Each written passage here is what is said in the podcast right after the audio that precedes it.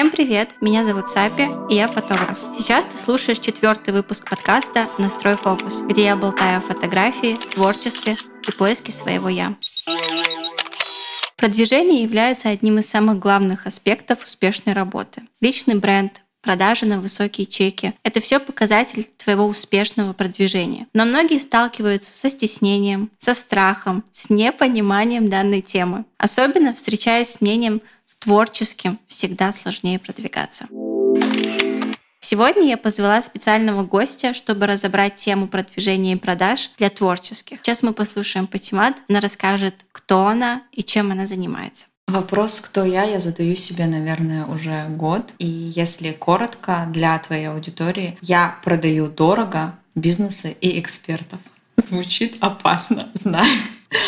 Но давай уточню. Ко мне приходят клиенты, такие как ты, творческие личности, и также крупные бизнесы. И у всех нет правильной стратегии продвижения, нет правильных продаж. Все учат, как собирать аудиторию, а как с ней работать, чтобы клиенты остались на всю жизнь знают единицы. Поэтому я работаю на стыке маркетинга и стратегии. Мне хотелось поговорить с тобой сегодня на тему продвижения именно для творческих, потому что, как мне кажется, как творческому человеку, что именно им сложнее продвигаться, у них такая тонкая душевная организация, и слово продажи для них как, не знаю, главный страх, потому что делать они умеют хорошо, а продавать эту работу не умеют. И что получается в итоге? Что он создает какую-то ценность, но не умеет о себе говорить, не умеет говорить о своем продукте, о своей услуге, и остается неудел, да, вот этот художник, который остался бедным. И есть вторая категория людей, которые не дают ценность, но умеют о себе говорить. И здесь хочется как-то соединить эти две части, чтобы каждый творческий научился, по крайней мере, хотя бы чуть-чуть делать что-то для того, чтобы продвигаться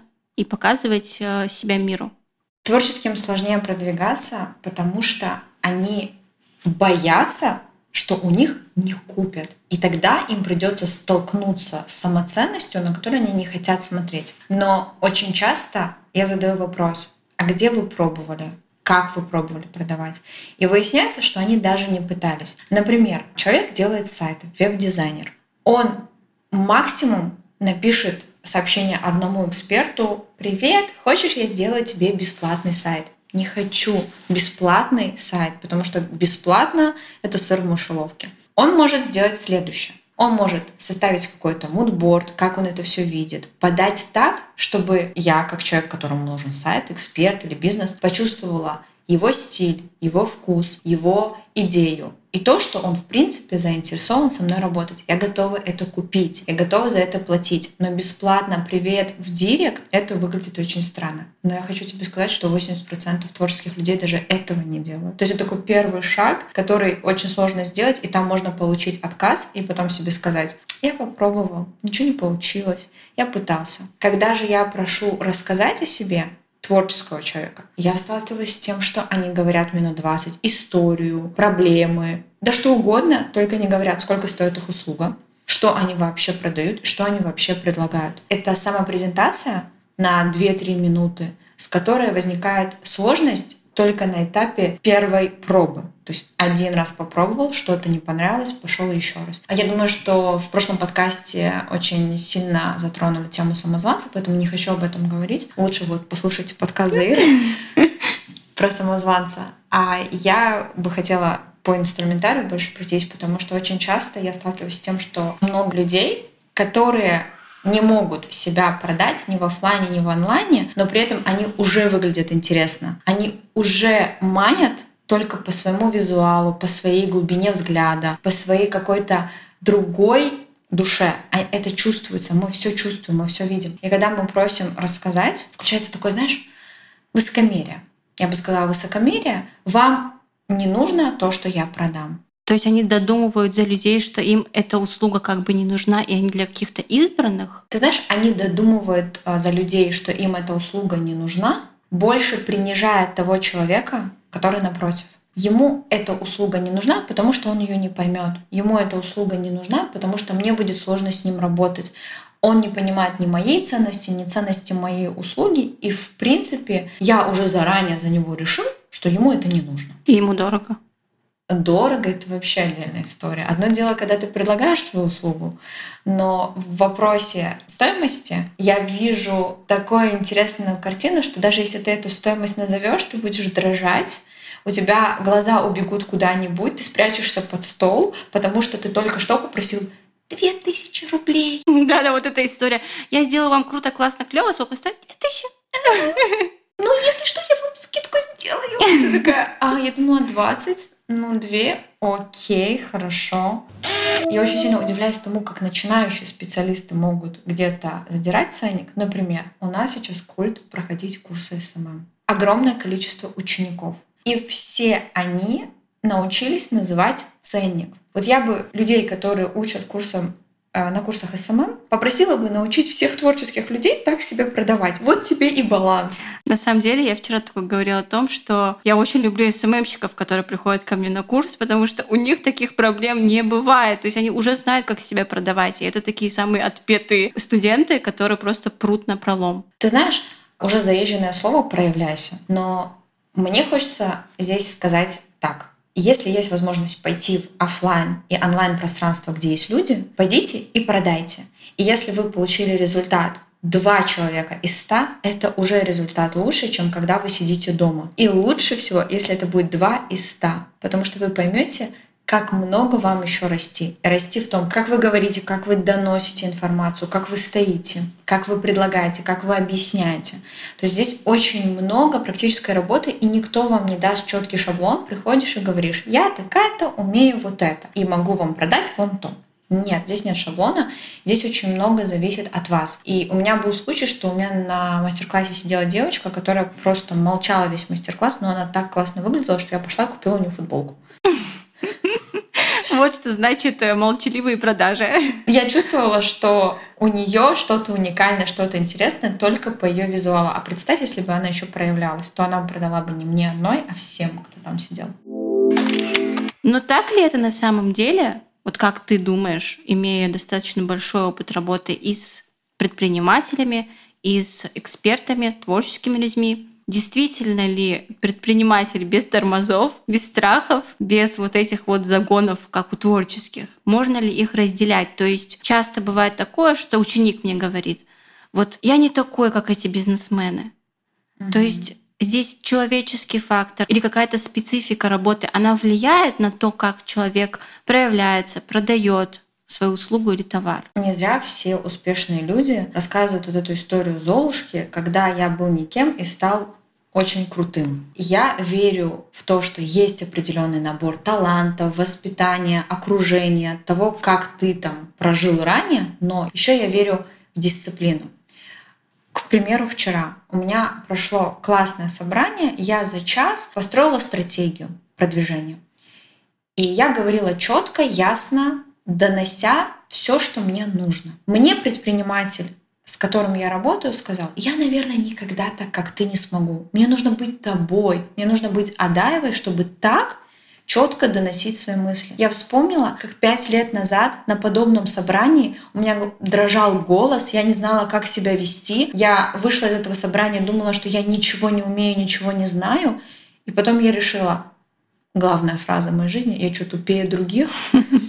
Пошла еще раз на такое собрание, сказала два предложения лучше, чем в прошлый раз. Сделала миллион ошибок, и сейчас, благодаря своему опыту, я могу за час донести все, что мне нужно доносить. Но раньше я бы это либо не донесла, либо доносила два дня, и еще миллион конфликтов в процессе. И когда предприниматель ко мне приходит он сталкивается с теми же вопросами, что и творческий человек. Я поэтому не разделяю свою целевую аудиторию. У меня только предприниматели, у меня только такие-то люди. Все с одинаковыми проблемами, все хотят развиваться, не знают как. И тут Инстаграм в последние годы ведет такой тренд, что ты смотришь на какого-то очень успешного человека, например, ты смотришь, что Митрошина сделала 200 миллионов за час, и думаешь, ну это же Митрошина, а я так не смогу. Но вообще-то Митрошина прошла определенный путь, чтобы стать Митрошиной. И нельзя об нее самоубиться и сказать не получится. Да, может быть, у тебя не будет 200 миллионов, но у тебя точно будет лучше, чем было вчера, если ты попробуешь. Такая мотивация вроде бы, но успешного человека от неуспешного и предпринимателя, и творческого отделяет только то, что успешный постоянно говорит, давай попробуем. А что случится? Пойду и сделаю. Там разберусь. А люди, которые хотят не делать, они найдут миллион причин не сделать и сказать, что весь мир вокруг виноват. Миру не нужны их услуги, и это миру что-то не нужно.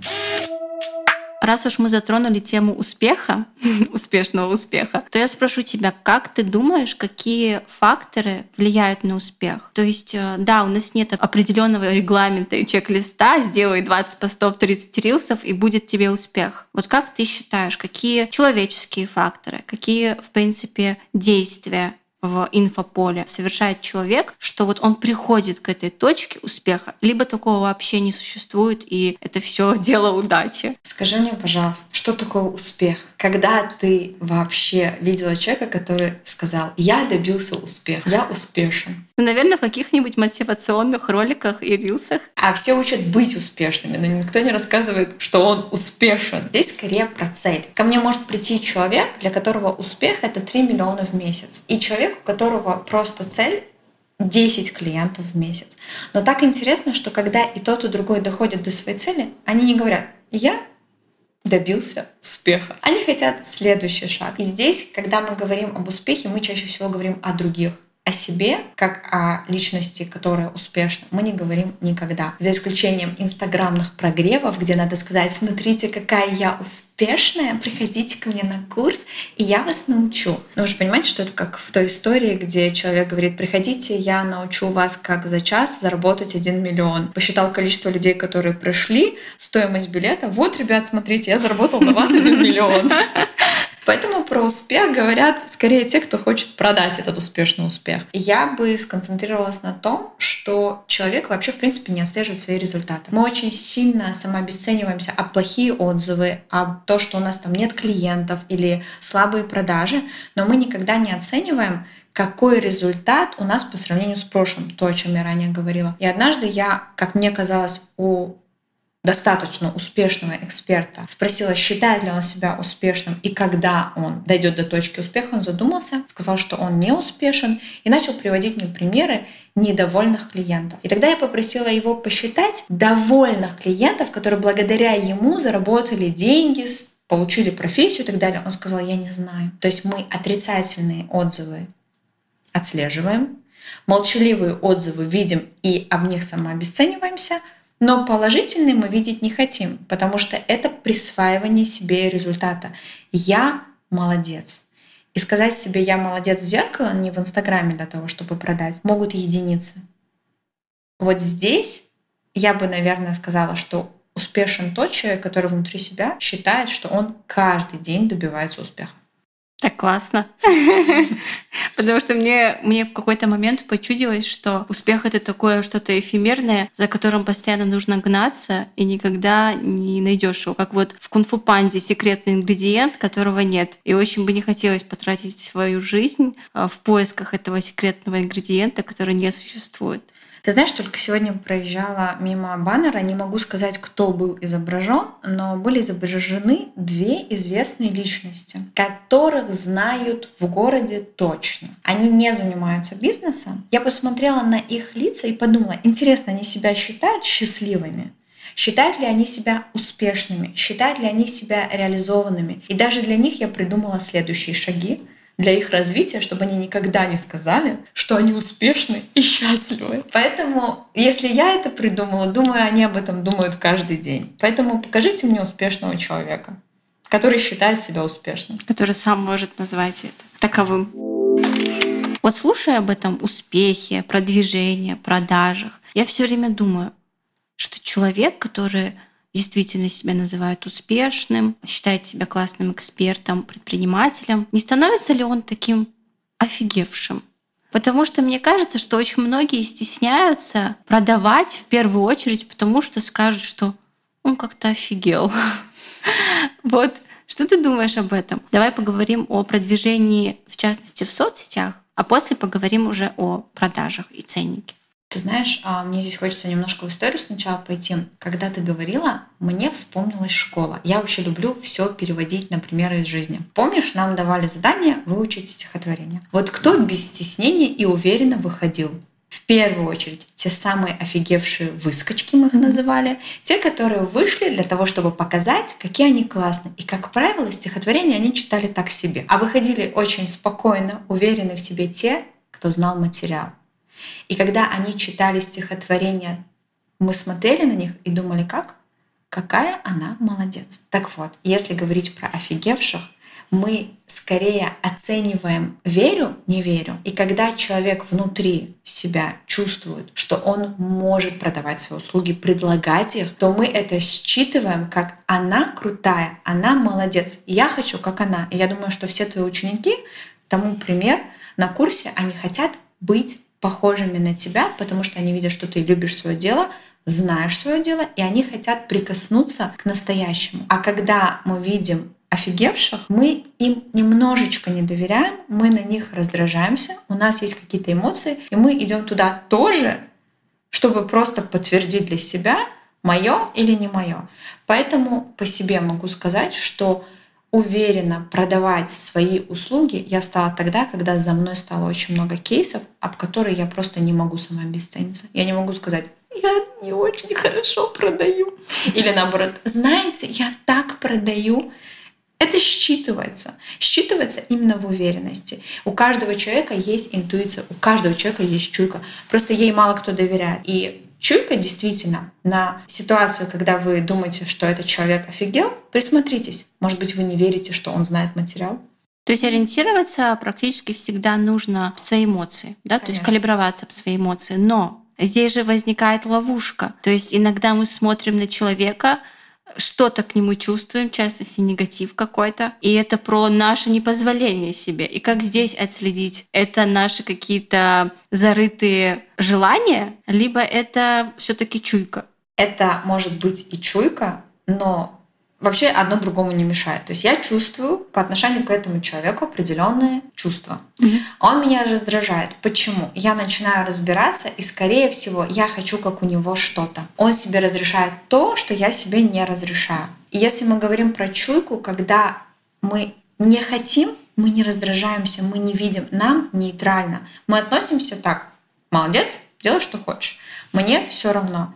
Но раздражаемся мы, как правило, на тех самых успешных людей, потому что мы хотим их результат, мы не хотим их путь. Когда я вижу эксперта, которые работают с 9 утра до 9 вечера без выходных и зарабатывает большие суммы денег, все, что я хочу, это его деньги. Его путь я не готов проходить. Окей, с этим разобрались и будем присматриваться к чувствам. А что же делать со стеснением, которое возникает? Хочется спеть «Не надо стесняться». Да, потому что многим даже снять сторис без своего лица, окей, просто написать что-то в Инстаграм равно почти смерть. То есть они боятся настолько, что даже вот, по сути, обычное дело для меня, уже как для опытного блогера, так скажем, а для них это типа нет, как это? Я проходила этот путь, и ты его наблюдала за мной два года, я каждый день писала в своем дневнике. Я ненавижу вести Инстаграм. Я не хочу вести личный бренд. Я делала все, чтобы у меня были клиенты по сарафанке, чтобы они приходили по совету друзей. И каждый раз, когда все приходили по совету друзей, я говорила, да зачем вести этот Инстаграм? Я ненавижу его вести. Я ничего не понимаю в ваших Инстаграмах. На самом деле, я-то как маркетолог знаю, что продажи везде одинаковые. Я понимаю, как должен работать Инстаграм Инстаграм, я вижу, как он работает у других. Но мне не нравится картинка как я выгляжу. Окей, я иду с этим работаю. Мне не нравится, как я монтирую ролики. Я иду с этим работаю. То есть главное идти и работать. А человек, который говорит об идеальном, вот когда у меня будет идеально, вот только тогда выложу, скорее всего, он этого не сделает никогда. Сейчас, когда я оглядываюсь на свои истории два года назад, мне смешно, и мне немножко стыдно. Я думаю, боже, какие они страшные. Но я четко понимаю, через два года я посмотрю истории с сегодняшним и скажу то же самое. Я улучшаю свой продукт, я не останавливаюсь. И мне кажется, что здесь знаешь, очень легко говорить с дороги, в которой ты уже находишься, но каждый раз, когда мне человек говорит, ну, конечно, вам же так легко вести Инстаграм, я показываю архив, и они смеются. Они видят, как я не могу говорить на камеру, какие у меня там страшные шрифты, как я мучаюсь, чтобы сказать, ребята, купите, потому что у меня на лице написано, что я стесняюсь продавать. Мне помогло только действие. Каждый день делать. Но если оглядываться назад, методом пробы и ошибок, методом огромного количества работы над собой, я делала это долго. Если сейчас давать советы человеку вот с этой точки, в которой я уже нахожусь, чтобы продавать, не стесняясь, и чтобы тебе нравилась картинка, сначала пойми, какая должна быть эта картинка.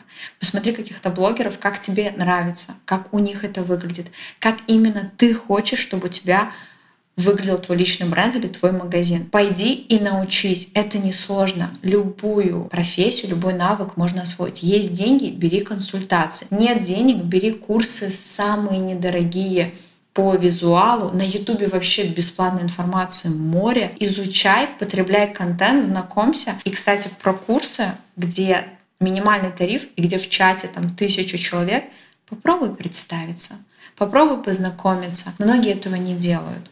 А на самом деле продажи начинаются там, где есть люди. В любом сообществе в Телеграме, в любой кофейне, на любом мастер-классе. Ты просто приходишь и пробуешь себя продать. И здесь очень важно количество действий важнее качества. Угу. То есть, условно, это такая простая математика. Любое действие мы можем раздробить на несколько мелких шагов под действий, так скажем, и просто постепенно своей дорогой идти и добиться как бы больше. Но какая мотивация должна быть у человека, который делает все-таки эти действия, чтобы это не было похоже на историю, когда он выложил одну сторис и через месяц выложил вторую. То есть что его движет и что ему помогает держаться на плаву? Слушай, цель. Если у тебя есть цель полететь на Бали, а у тебя в кармане нет денег, ты идешь и топишь, потому что именно продажи тебе нужны для того, чтобы заработать деньги, тебе нужны клиенты. А когда тебе дают деньги мама, папа, муж, то ты такая, ну, буду я свой личный бренд вести, и проходит пять лет. Я не очень сильно люблю стимулы, это внешняя мотивация, когда ты там себе ставишь график, календарь, штрафы, просишь людей проследить за тобой, потому что это все искусственно, и потом есть э, вероятность выгорания. И временный допинг. Да, это временный допинг. Но даже он лучше, чем ничего, потому что может выработаться привычка. Для меня сейчас вести Инстаграм — это легко. Для меня продавать это легко, но чтобы этот путь пройти, мне нужна была цель конечная, мне нужны были деньги, мне нужны были клиенты, мне нужно было жить. В дальнейшем я уже поняла, что мне это дается легко. То есть, когда человек не хочет действовать, как правило, его мозг просто не протоптал дорогу как. У него нет правильных шагов. Поэтому есть эта история с привычкой 28 дней. У нас мозг так работает, все, что автоматически мы делаем легко. Например, ты помнишь, как ты чистила зубы утром или на каком такси ты приехал? Ты этого не помнишь, потому что мозг эту информацию не фиксирует. И она, как в мультике «Головоломка», архивируется и удаляется. А все, что ты проходишь новое, тебе нужна на это все энергия, но энергии не будет, если нет цели. И когда тебе подружки говорят, веди Инстаграм, ты такая классная, ты не будешь его вести. Потому что ты это делаешь для них и просто чтобы поставить себе галочку. Я попробовала, не получилось. Классная стратегия, но нерабочая. Как правило, люди, которые хотят действовать, они даже не спрашивают, надо им это, не надо. Они не самообесцениваются об родственников и друзей. И бедный этот человек, который выложил эти две сторис о том, что он будет проявляться, и ему в Инстаграм его три знакомых написали, зачем тебе это надо, и он и так об этом думал. Еще ему подсветили эти три человека. Когда вам эти три человека подсветили, пожалуйста, вспомните, что на Земле 7 миллиардов человек вообще. Ну, вашим знакомым это не надо. А другим нужно. И так хочется сказать, проявляйтесь, потому что в мире так много классных людей и так раздражает, что они стесняются продавать, когда пустые, скучные, неинтересные люди транслируют «я сегодня была у психолога» или «я сегодня выпила чашечку кофе». Да блин, неинтересно.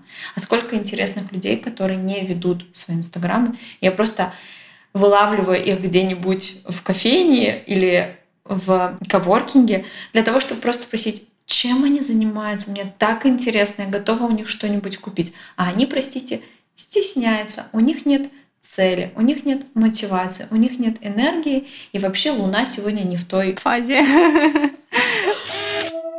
Но чаще всего же многие думают, что зачем мне это, обо мне и так узнают. Я хороший эксперт, на хорошего эксперта и так приходит. И вот этот хороший эксперт несколько лет ждет вот этих своих клиентов, и дай бог, если дожидается двоих. Ему достаточно этих двоих.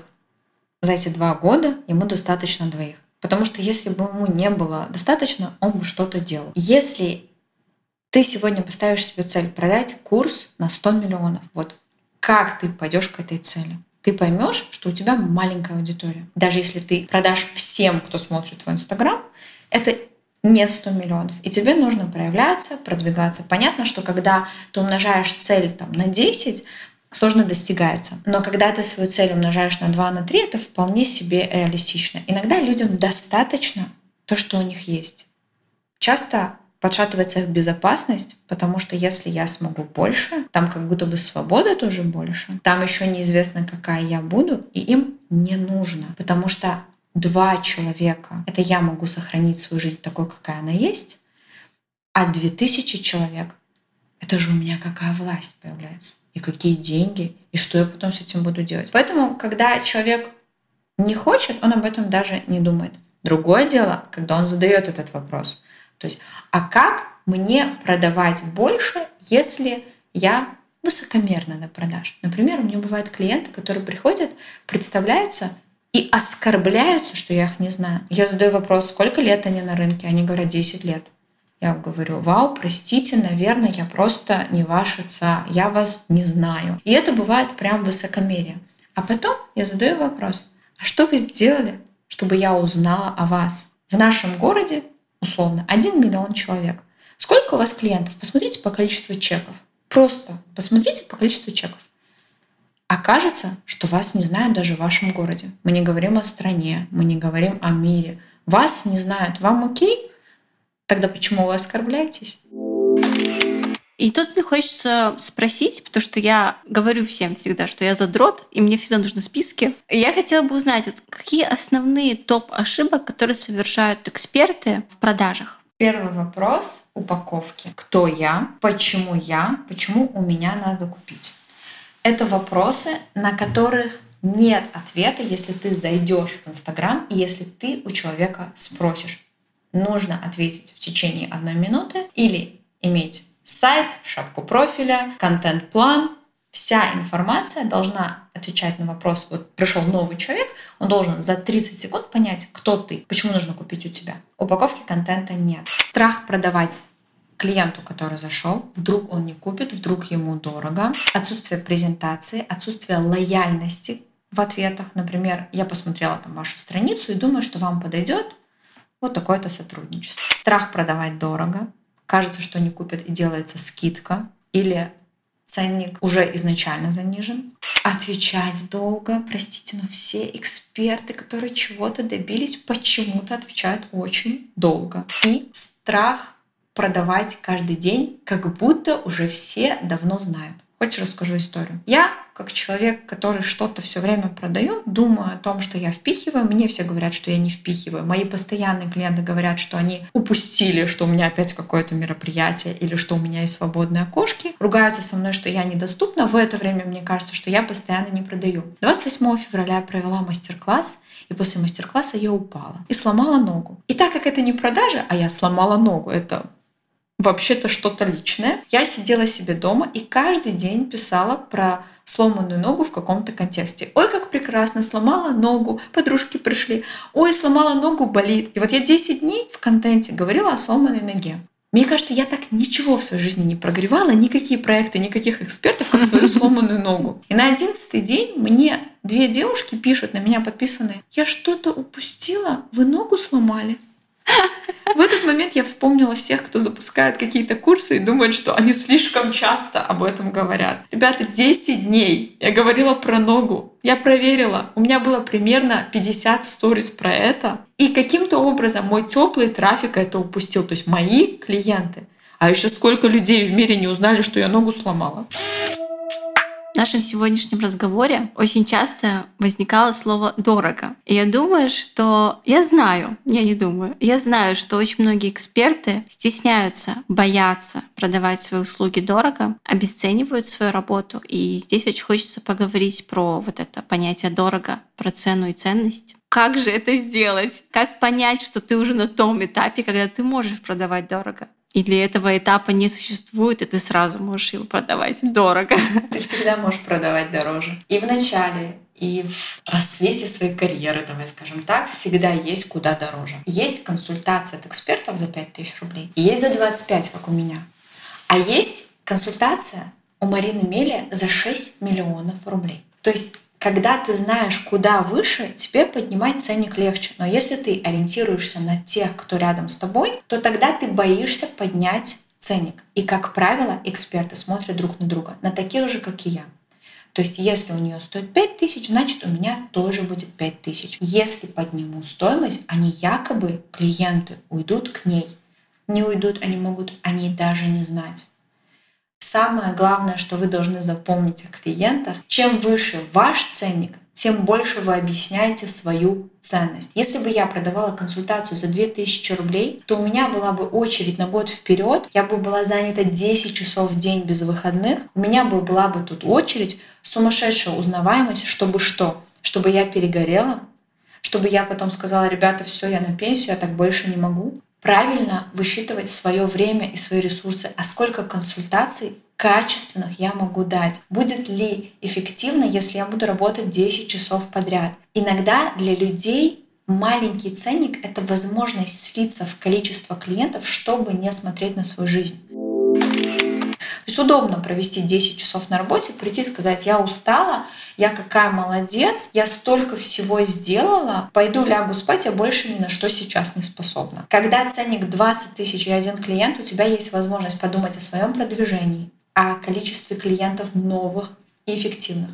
И вот я как человек, который поднимал ценник постепенно, 5, 7, 8, 10 тысяч. Не заметила, чтобы хоть один клиент от меня ушел. То есть количество проведенного времени на работе у меня меньше не стало. Но, как правило, специалисты поднимают ценник только тогда, когда говорят, я хочу принимать меньше. И знаешь, сколько я людей таких встретила, которые сказали, я хочу принимать меньше, а количество клиентов вообще не изменилось. Сколько?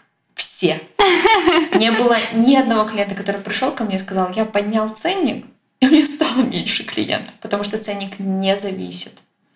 Зависит ваш маркетинг, ваше продвижение и качество продукта. Если вы даете качественный продукт, за ним приходят снова и снова. Когда ко мне пришел специалист, который пять лет уже работает, и он говорит, у меня нет клиентов, у меня первый вопрос — качество продукта, который он предоставляет, к сервису вокруг него, и что он сделал, чтобы не потерять тех, кто был, потому что пять лет — это большой опыт, и там уже есть сарафанка, уже есть доверие, уже есть какая-то узнаваемость. В начале пути страшно поднимать ценник. Я это понимаю. Но удобно сказать, я начинающий, и ничего не сделать в сторону своего продвижения. То есть, условно, человек может продать свою консультацию за 5000, опять-таки прийти в какое-нибудь сообщество и сказать, я вам сделаю вот это, это будет бесплатно, но дальше, там, например, мудборд я вам соберу, бесплатно, а сайт я вам сделаю за такую-то стоимость. Нет, нам легче взять много дешевых сайтов, а потом смотрим на эти сайты, они страшные, и, боже, никогда не говорите, что этот сайт вам делала я. Тоже путь. И когда я поднимала ценник на консультацию с 10 тысяч до 20 тысяч, знаешь, что я заметила? Люди, которые ходили ко мне на консультацию, не изменились. Моя целевая аудитория осталась такой, какой она была. Но они стали задавать главный вопрос, который ранее не задавали как подготовиться к консультации. У меня стали самые качественные консультации тогда, когда люди стали платить за час 20 тысяч. И я поняла, что вот он тот ценник, который я должна была ставить изначально. За 5 тысяч они ставили галочку пришла, получила результат. Кто-то по сарафанке, кто-то потому что хотелось что-то обсудить. И они больше не обсуждают со мной маму, папу и родных. Они четко задают вопросы. У них их там 20 штук. Я с таких консультаций получаю огромное удовольствие. Соответственно, сейчас, возвращаясь в прошлое, я бы сказала, Патимат, сразу ставит 20 тысяч. Даже начинающий специалист, просто донеси. Донеси до человека, что ему это нужно. Угу. А когда ты не доносишь до человека результат, который он получит после консультации, он, конечно, не купит. И тогда тебе легче продать за 2000. Ну так, пойду посмотрю. Угу. Что То есть, там. получается, чем больше человек платит, тем больше ценности он видит. Да, представь, что ты пойдешь сейчас к Марине Меле и заплатишь ей 6 миллионов. Знаешь, какой будет результат?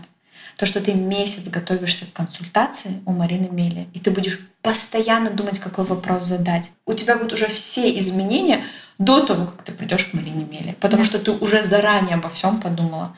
И в этом и есть главная ценность многих дорогих экспертов. Мы готовы платить, чтобы об них подтвердить, что мы можем больше, что мы можем дороже. И знаешь, когда ты заказываешь у фотографа съемку за 2000 рублей, тебе она уже заранее не нравится.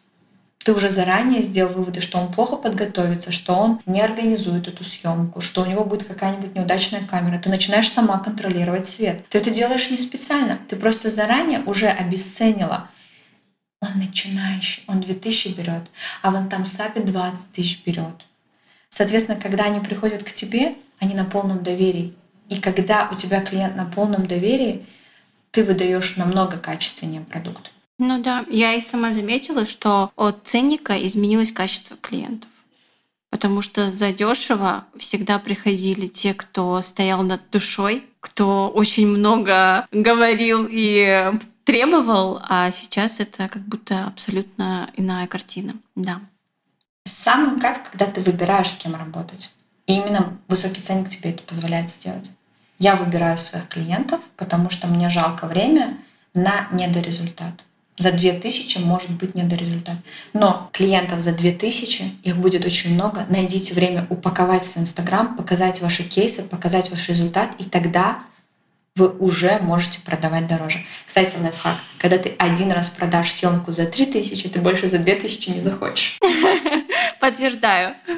Вот мы затронули с тобой историю про двоих людей, занимающимися одним и тем же делом. И когда человек боится поднять ценник выше своего конкурента, так скажем, вот существует ли само понятие экспертности, так скажем, как тебе кажется? То есть действительно ли мы все идем на экспертов, действительно ли мы оцениваем врача, маркетолога, кого бы то ни было по исключительной экспертности и ценнику. Мы практически никогда не ориентируемся на экспертность.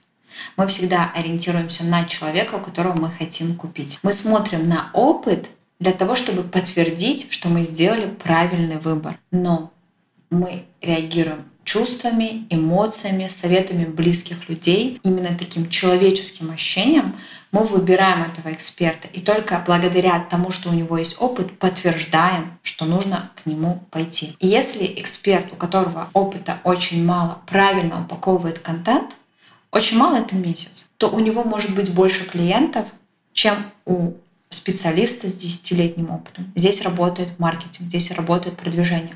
Представь, начинающий специалист упаковывает классно контент по советам, которые мы сегодня с тобой обсудили, идет к 10 блогерам, но потратит он 50-500 тысяч рублей в зависимости от стоимости рекламы в блоге. Правильно ее упаковывать с четким ТЗ и пониманием, какую боль клиент решит благодаря этому эксперту, как ты думаешь, у него будет мало клиентов? Я думаю, нет. Проверено практикой. У меня проверено. У меня садик, который был запущен, его никто не знал. Благодаря рекламе у 10 блогеров мы получили предзапись в 600 детей. У нас было только 117 мест. 600 детей. Это самый дорогой садик в Махачкале. Но люди повелись на мнение блогеров. Садик это какое доверие. И огромное количество садов в городе, которое все время думает о том, какое маркетинг продвижение использовать, какие щиты взять, сколько заплатить СММщику, чтобы у нас были клиенты. Иногда достаточно одной рекламы, правильно подобранной, с правильной стратегией. И для этого нужно, как я, методом пробы и ошибок, либо прийти к эксперту, который уже все это попробовал, и его опыт здесь важен, прийти и спросить, а сделать так как? но и он может не подсказать идеальный вариант. Он может подсветить несколько дорог. Правильная дорога та, которую вы чувствуете, которую вы понимаете, что вы хотите. Потому что здесь, знаешь, а, история с мотивацией. Если мне очертили путь который мне понятен, шаг один, шаг два, шаг три, я пойду. Если мне сказали, как все это сложно и надо забраться на Эверест, я послушаю, подумаю, какая ты прекрасная патимат на Эвересте, но давай я тут посижу на своем дне и не буду никуда развиваться, не буду никак себя продвигать.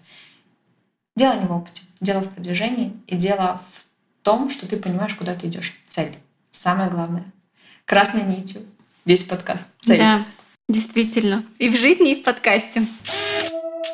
Несколько советов для моих слушателей, которые боятся, но я думаю, что сделают после стольких эпизодов. У них не останется выбора просто. Несколько советов. А у меня есть фразочки, которые очень сильно люблю. Наверное, я буду их использовать. Первое и самое главное. Все, что я захочу, будет. Хочу и будет. Только оценивайте свое «могу». Если вы хотите, можете, значит будет. Не надо никому вокруг, надо только вам. Очень часто мы кому-то что-то доказываем, получаем результат и потом перегораем. Например, приходим на курс и не заканчиваем его. Я вроде хотела стать фотографом, но я перестала хотеть быть фотографом. Моя любимая фраза «А судьи кто?». Самый главный палач и судья для вас — это вы. Ну и ваша пара родственников, которых желательно не слушать. И близкое окружение, которое не хочет, чтобы вы росли. Главное правильное окружение вокруг вас говорят «топи вперед, мы с тобой». Дорого — это в вашей голове. Когда мы говорим о дорого, мы говорим о качестве продукта, о том, как вы строите продвижение вокруг него, чтобы больше людей узнали. И главное, сервис вокруг любого продукта чтобы люди захотели купить еще, еще и привели своих друзей. Если вы комплексно подходите ко всем этим этапам, у вас будут продажи дорого и долго. Не надо стесняться, важно проявляться, важен опыт и умейте нативно продавать, как я сегодня в подкасте. Спасибо большое тебе за этот выпуск. Мне кажется, что очень многим людям он поможет. Вроде я часто слушаю тебя, мы всегда в каком-то одном поле, но для себя я очень много осознания вынесла. Спасибо. Спасибо тебе, что позвала.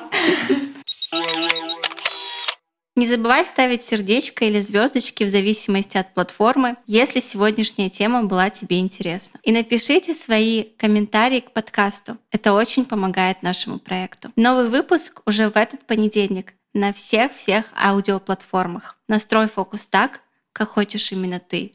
Пока-пока.